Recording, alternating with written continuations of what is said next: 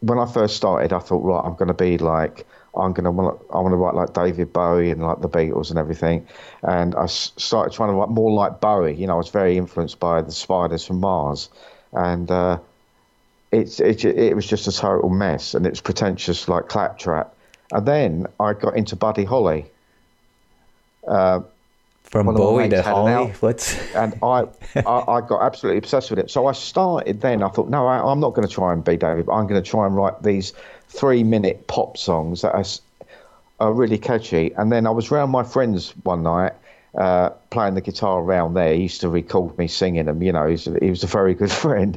And all of a sudden, his father came into the room. He said, "That's sounding a lot better what you're doing now than what you've done in the past." I thought, "Oh God."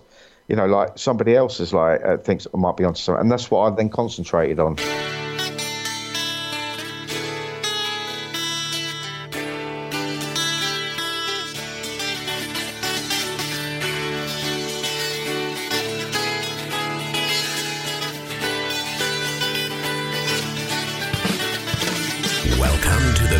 Day podcast radio show with Bruce Hilliard. Today and every day, reaching out for innovative ideas in every way.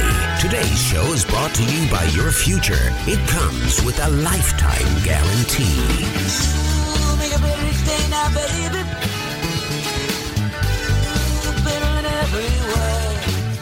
My friend Neil Fitzsimon just bounced off a satellite from England to join you and me. Neil is the songwriter and guitarist of Fitzsimon and Brogan, and B. Brogan, of course, is his sweetie and the voice of Fitzsimon and Brogan, and so far I've yet to figure out an attractive enough bribe to get her on the show. Here's their latest single, Girl in a Gilded Cage, coming out October 19th.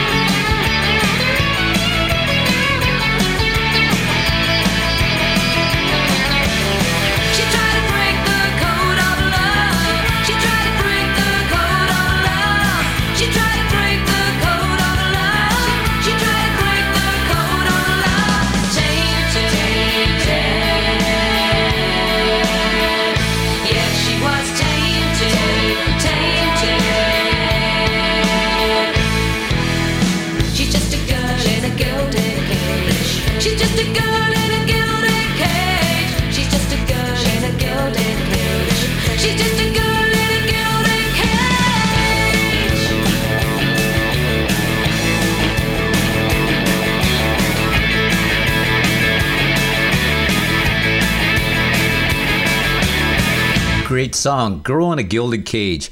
That song and the albums Big Blue World and its latest squeeze are all available on Spotify, iTunes, Napster, anywhere where music can be downloaded. And now here's Neil Fitzsimon. And uh, I think another thing as well, both of us don't know about you, Bruce, is that we both hate these big heartfelt ballads that they come out now, where they, you know, like you know, these lovelorn ballads that mean absolutely nothing. You know, it sounds like they've got a heart that's a swinging brick. You know, I'm just I'm just not into that at all. Well put. Yeah. Yeah, I, spoke just about current music and about you know the, um, influences of uh, and the way you know what's in the email, the way the music really has gone down uh, the toilet a little bit now, especially in the UK. Why do you say UK? Is is it just germane to the UK and not America, or Yeah, I, I just don't think there's such a wide scope of music in this country because we went to London a couple of weeks ago and, and, and all the places you go to, like coffee places, they're playing this, you know, I don't know what to say, like, like this EDM, like uh, pop music. And it's just one track after another with a vocal that's been done on a vocoder or something like that. And it's just, you know, as I said, I think now that the type of music that we do, we're, we're seen as outsiders now. Bands who do that type of stuff, you you know, you're called left left field now for doing our stuff. Where, you know, back in those days of the '60s and '70s, that, that was the main type of music. But now it's been shoved apart, by, shoved away by these like, you know, plastic cardboard cutout uh, people, and that playing what you know one song with a, like a terrible drum machine on it, and I, you know it just drives me mad. Is is Ed Sheeran like popular in the states? yeah, yeah, uh, I, I I don't know. I, I don't get Ed Sheeran at all. yeah, Do you like him? uh, yeah. I, I appreciate what he does. Oh right, yeah, because um, I I have a problem. He doesn't look like a pop star. He looks like a, like somebody who works on a farm. Need your oil change there, ma'am? Yeah, I don't know. That's what I thought too, to be truthful. But I, yeah, I don't. Yeah, I, aside from that, uh, he sounds good. He's a good singer. Um, yeah. and Yeah, I, I just these singer songwriters today. I just haven't got a lot of um, of time for you know when you compare them to somebody like um, Cat Stevens, Oh, something yeah. like that. I, he came out of an interesting era and group of people as well. Uh, the Kinks, Rod Stewart. I think. Yeah. I think Hendrix toured with Cat Stevens yeah, yeah. and Engelbert yeah. Humperdinck of all people. Yeah. Oh, really? Yes. yeah. I, I, I mean, um, Cat Stevens wrote First Cut is the Deepest, didn't he? He wrote that when he was about sixteen or seventeen. He did, yeah. That's crazy. You never thought that. I heard him sing it on a special, and it didn't sound anything like Rod Stewart's version, but it was a good song. Yeah, as you can see, I'm a, like a '60s nut. I'm, I'm reading a book on the Beatles again now, um, by Geoff Emerick. You know, the the engineer, and all their sessions. Oh, Amazing stuff. Yeah, of all the Beatles stuff that I've ever read, the Geoff Emerick stuff is fascinating. And Oh, have you read that? yeah, Have you read the book? Oh, yeah. Because Yeah. the thing about that book, I ha- I had to order that from the states because no one would publish it in this country. what? yeah. It's so good it's censored in England. Yeah, okay. But Yeah, it's unbelievable. I'm, yeah, I'm reading it now, and some of the stuff about those last sessions they did, it's like poison, isn't it? what was crazy about those guys is like Lennon would say, I want it to sound like this, and he didn't seem to articulate it very well, what he even wanted. And so they, okay, well, we better figure something out, or he's not going to be happy. And they'd come up with a, Yeah. a Strawberry Fields Yeah. or something, and it was changing the voltage on the motor on the recorder or something crazy. I would never even think of Yeah. want to do. I'd break the machine probably, but they were taking things apart, you know. That- It- they were. I, I- I mean, I was. I found it really fun. I read the the other the other night when I was reading it. Um, is that when he used to say to McCartney, "What do you want?" You know, like on your vocal or on your on your bass. He said, "Oh, you know, I want a bit of top end, and I want, you know, you can you compress it a bit and everything like that." And he said, whereas with like John Lennon, he said to John Lennon, he said, "What do you want your vocal to sound like?" I am the Walrus. He said, "I want it to sound like I'm singing on the moon." yeah, I know. I thought that was brilliant. I guess you'd have to know them personally. They, what they came up with was was just incredible. Oh, yeah. But but Geoff Emerick, I think, was in his teens when he started working with those guys. He was. Yeah. He was. Uh, he was 15. yeah, but I thought I was going to say 17, 15. Yeah, he was. Yeah, I think he was born in 1948, and he started. Oh, hang on a minute. 48, What's that? Yeah, he was, he was only about yeah about fifteen yeah about fifteen or sixteen years old. How did he get that gig? I think it's yeah. What happened was was that he told his um his careers officer, you know, like you know, they come around to schools and it's, you know you get the chat of what what you prefer. and he wanted to do that. He had a, a great love of like recording. He was already making up, you know, he's cutting tape, splicing it, making his own playlists. Um, and he told the careers officer, and the careers officer tried to like dissuade him and said, you know, there's not many jobs going like that. And then about seven weeks later, uh, this careers officer got a, a phone call from another careers officer said, who said, do you know of anyone who might be interested going into the recording industry? Because EMI are looking for an apprentice engineer. And that's how he got it. Wow. Yeah. And by the way, you'll be working with the Beatles. Yeah. I don't know how he did it. I mean, it, I, I would have been when I've been reading about. I mean, the way that they spoke to him and George Martin. To you know, when they they were like, um, well, they're like royalty then, weren't they? And the way Lennon spoke to him. I mean, I don't know. I could never have put up with that. No way. And they and they worked so hard as well, didn't they? And the Beatles like started coming in at midnight and working all through the night, and they had to be there ready to record whenever they felt like it. Uh, for the benefit of Mr. Kite, they I were, know. they were trying to put together that whirly sound. that You can't even like you're on the moon. No. Yeah, yeah, that's right. Yeah, so it was. Uh, they couldn't find Calliope recordings. They, That, that's yeah. They didn't they go to like some room where they kept all the sound effects, and then they threw all the, the bits of tape up in the end, and then put them into like any order, and it all came it. out like that. Yeah, get what, what recordings you can, and now I think George Martin told Geoff Emerick to cut it up into ten inch pieces, something to that effect. Yeah, that's- and throw it that's over your head isn't and then it? splice it together. Yeah, Yeah, it's really great. it sounds pretty cool what they ended up with. And tonight, Mr. Kite is topping the bill.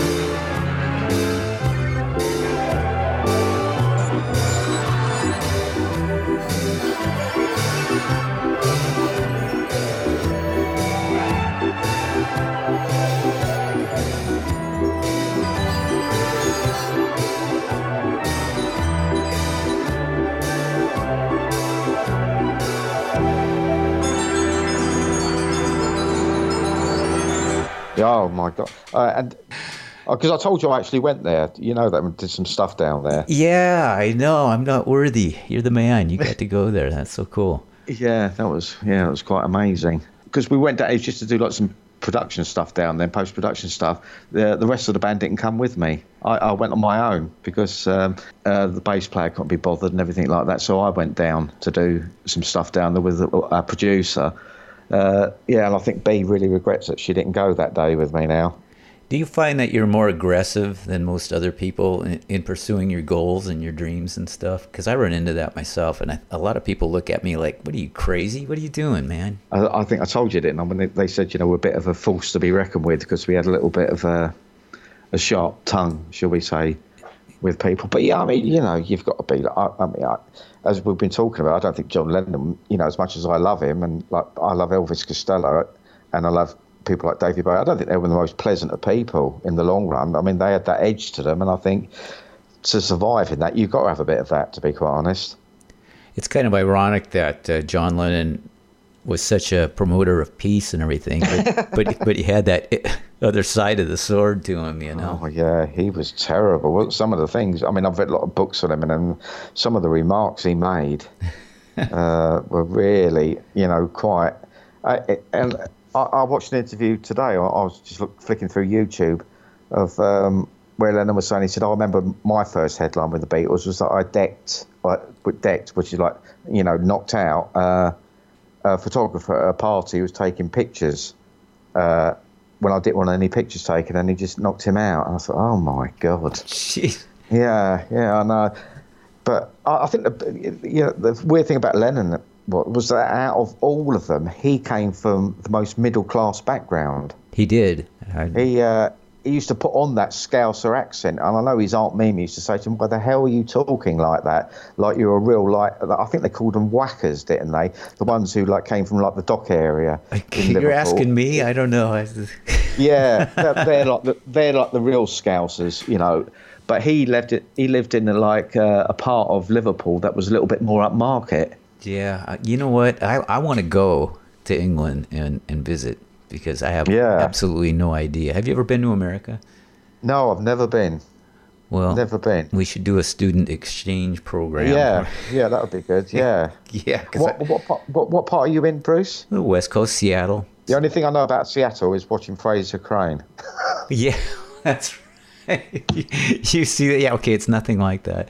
Oh yeah, I absolutely love that. Yeah, program. I yeah. really. When I talk to people around the world and and really across the United States, we're kind of known for grunge bands and stuff like that. yeah, And uh, I don't know why because there are all kinds of different music that comes out of here. But for all of all things, grunge music was was a thing. But then there's Starbucks coffee.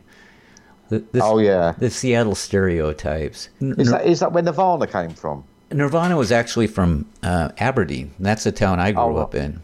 And Aberdeen. Oh, was it? Aberdeen's closer to the coast. Yeah. Here's a little about my background. In Aberdeen, it rains about 85 inches a year, so we had a lot of garage bands because there was Yeah, nothing else to do, sort of, and and it was popular.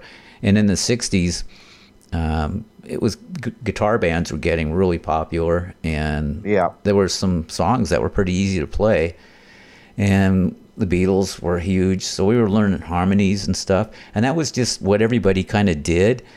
Yeah. And, and as the, when I were in like the late '70s, and I opened for some pretty notable bands and stuff, just because we were pretty good, and I happened to be at the right place at the right time. But a lot Yeah. of kids would come and listen to us rehearse, and we were down. The house we rented was in an area of Aberdeen called we called it Felony Flats. It was kind of a tough part of town. Uh, Yeah. kind of got to be a, a druggy, high crime area. Kurt Cobain grew up about a block from this house where we used to rehearse. Oh, right. I didn't know him personally, but I knew his mom a short while, uh, a summer between college years for me.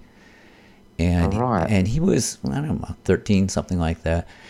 And then I came back years later and uh, somebody said there's this new band Nirvana and handed me a cassette tape. It wasn't even on CD what they gave me and I, I listened to it. I thought, yeah, that's pretty cool. I had no idea it was Yeah. going to be like quadruple platinum in about four weeks, but and yeah, well, it was Kurt Cobain. I thought that must be Wendy's kid because Wendy was going through. Well, she had just divorced when I knew her. yeah, So when you read some of the uh, books about Nirvana or Kurt Cobain and stuff, and he was kind of pissed off because she was seeing other guys. Did he sleep rough, like slept outside and everything like that? He was a bit, yeah, a they bit of s- a no- they say there was a bridge he slept under. Yeah, there's a bridge that goes across a river that you could pretty much throw a rock across the river. Uh, right. A muddy river called Wishkah, which I Oh, right. believe's muddy. It means muddy river. The Wishkah River. Wendy, his mom, ended up marrying my brother-in-law years later, and that's the, yeah. So and Kurt hated him because my brother-in-law was a pretty good drinker back in the day. He didn't, he, Oh, right, He doesn't yeah. drink at all now. So there were nights where Kurt would just leave, and that was one of the places he kind of hung out. So I don't know that he was like sleeping, you know, consistently under the bridge. No, but then no. he and um, one of the teachers from the college or the high school I went to uh, kind of adopted him because he took in kind of the, the kids in the area that needed a place to stay, and he sta- stayed with uh, Mr. Schillinger was his name. Stayed with Oh, him, right. him for a while. So, and it's strange to go back there because everybody thinks I know. I knew Kurt personally and everything. I knew him as a little kid, but Yeah. but yeah, I knew his mother much better, and I knew his family and and all that. And then they Yeah. asked me, well, did he kill himself or was it a conspiracy? Did Courtney have him whacked? And I, I have no idea. You know, No. it depends on who you talk to. I, I thought he was brilliant though. I thought he was. I thought they were. Uh, th- that album, like Nevermind, I think is a class. The first time me and myself and B saw them was one on a Friday night. We had, we used to have a program here called The Word, which is like a bit of anarchic late night Friday night for all the people that had just come out of the bars and pubs to watch. Yeah. And when I saw them doing like "Smells Like Teen Spirit," I just thought, I said to B, "What the hell is this?" And uh, we went and bought the album the following day because, and then the other songs on that album like "Lithium" and everything like that. I think you know they're just brilliant songs. Open for Heart when they were just starting out, right before Dreamboat Annie really took off. I really like that. I mean, that, that alone, I think that's a fantastic song. I think it's really unfortunate that in the video for that, that um, the blonde-haired girl, that's her sister, isn't it? Nancy, yeah. She was the one that they show more of, even though it's it's the dark-haired girl that's got the voice. Yeah, I don't know why they did that. And MTV was really getting kind of strange during that period. Yeah. And they didn't like it either. I, I do know that. No. And uh, the big hair and all that stuff. And the bands were, Right. yeah, the bands were kind of uh, the big hair bands and stuff. And, and they were like avoiding Michael Jackson. Now, if anybody should be on a video, I would think Michael Jackson dancing was pretty cool. Well, Yeah. Thriller came out, and that changed everything on MTV. And it got kind of Yeah. kind of stagnant again, and that's when Nirvana came out with that video that you were just speaking of, and that just that knocked it over. Oh, the one with the janitor in the high school. Yeah, where he's mopping the floor while the band are going mad and all this, all the cheerleaders. And they tear the place up. The story behind that was Kurt's idea to do the like pep rally thing with the cheerleaders. Yeah, and they ordered pizza so they'd get some kids to come and everything. And then the ta- they did take after take, and it just took a long time. And after a while, the kids got so restless they started to leave. So I think this Yeah. was Kurt's idea too. He said, just let them rip up the set and just have a crazy time. And that's what they ended up. That's what they're doing is they just got restless and they tore it up. So that's yeah, yeah. That's a great. Yeah, do, do you like that song, Teen Spirit? I do, and uh, you know, the first time I heard it, I heard the first couple of chords. Uh, Yeah, they're so the good, first, aren't they? Maybe the first measure, and I thought it was uh, "Mother Freedom" by Bread. Oh right. Yeah, and then it sounded like, uh, oh, I don't know, uh, more than the feeling, Boston. All this happened within the first couple seconds, but I almost pulled my car over. I was driving and I had it on the radio. Yeah, they're good. really the first Yeah. time I I heard that, and uh, it was yeah one of those what the heck because it just didn't Yeah, that- didn't fit in with what else was on the playlist, whatever I was listening to, and it was crazy. Yeah.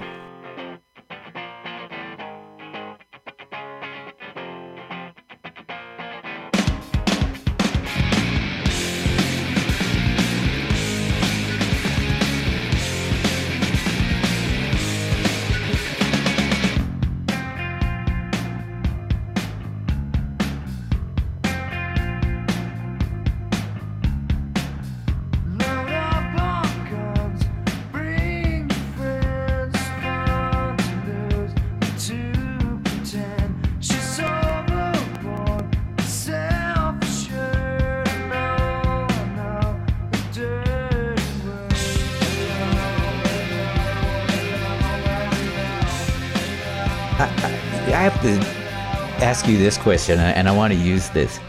You're like Yeah. 35 years old, right? Yeah. How is it you know so much? You're so influenced by music of the 60s, 70s, and, and the bands we tend to talk about all the time. How does that work out? It's like a time machine or something. You're amazing. Yeah, it's because my mum, she was into all of that stuff in the '60s. She used to pre-order um, all the all the Beatles uh, music and everything like that, and she was totally into it. So I got through that, um, and when I just listened to that, uh, I just didn't really have a lot of time, like for all the '80s stuff, you know, that awful like synth music. Um, and strangely enough, um, my one of my sister's boys now, um, he is obsessed with the Beatles as well, and he's he's only a kid, but he I, I heard him like play the drums, and he was absolutely unbelievable. But he's, the one thing he lacks, he's got no drive to do anything with it. And my my sister said to me, "How can you like talk? You know, can't you have a word with them?" I said, "I said you, you can't." tell people to do that. It's got to come from within. But yeah, I would say that it was that I was influenced by all those people, and uh, I suppose in a way, yeah, I'm I'm stuck in a time warp. But uh, I think it's a good place to be. Tell you when I first got an an idea that I was doing something right was when I when I first started. I thought, right, I'm going to be like I'm going to want I want to write like David Bowie and like the Beatles and everything. And I started trying to write more like Bowie. You know, I was very influenced by the Spiders from Mars, and uh, it's it, it was just a total mess, and it was pretentious like claptrap. And then I got into Buddy Holly. From Bowie to Holly. What's and I, I, I got absolutely obsessed with it. So I started then. I thought, no, I, I'm not going to try and be David. I'm going to try and write these three-minute pop songs that are, are really catchy. And then I was round my friends one night, uh, playing the guitar around there. He used to record me singing them. You know, he's, he was a very good friend. And all of a sudden, his father came into the room. He said, "That's sounding a lot better what you're doing now than what you've done in the past." I thought, "Oh God." You know, like somebody else is like uh, thinks I might be onto something, and that's what I then concentrated on.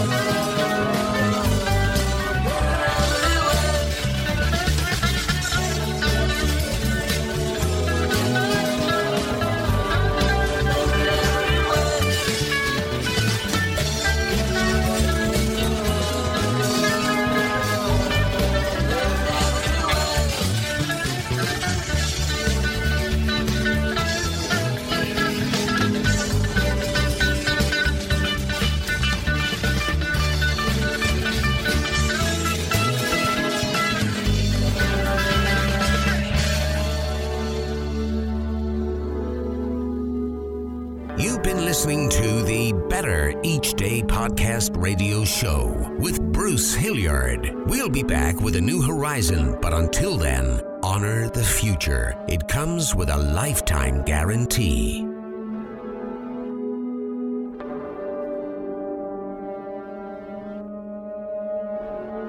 and we're all just trying to make the next day a bit better.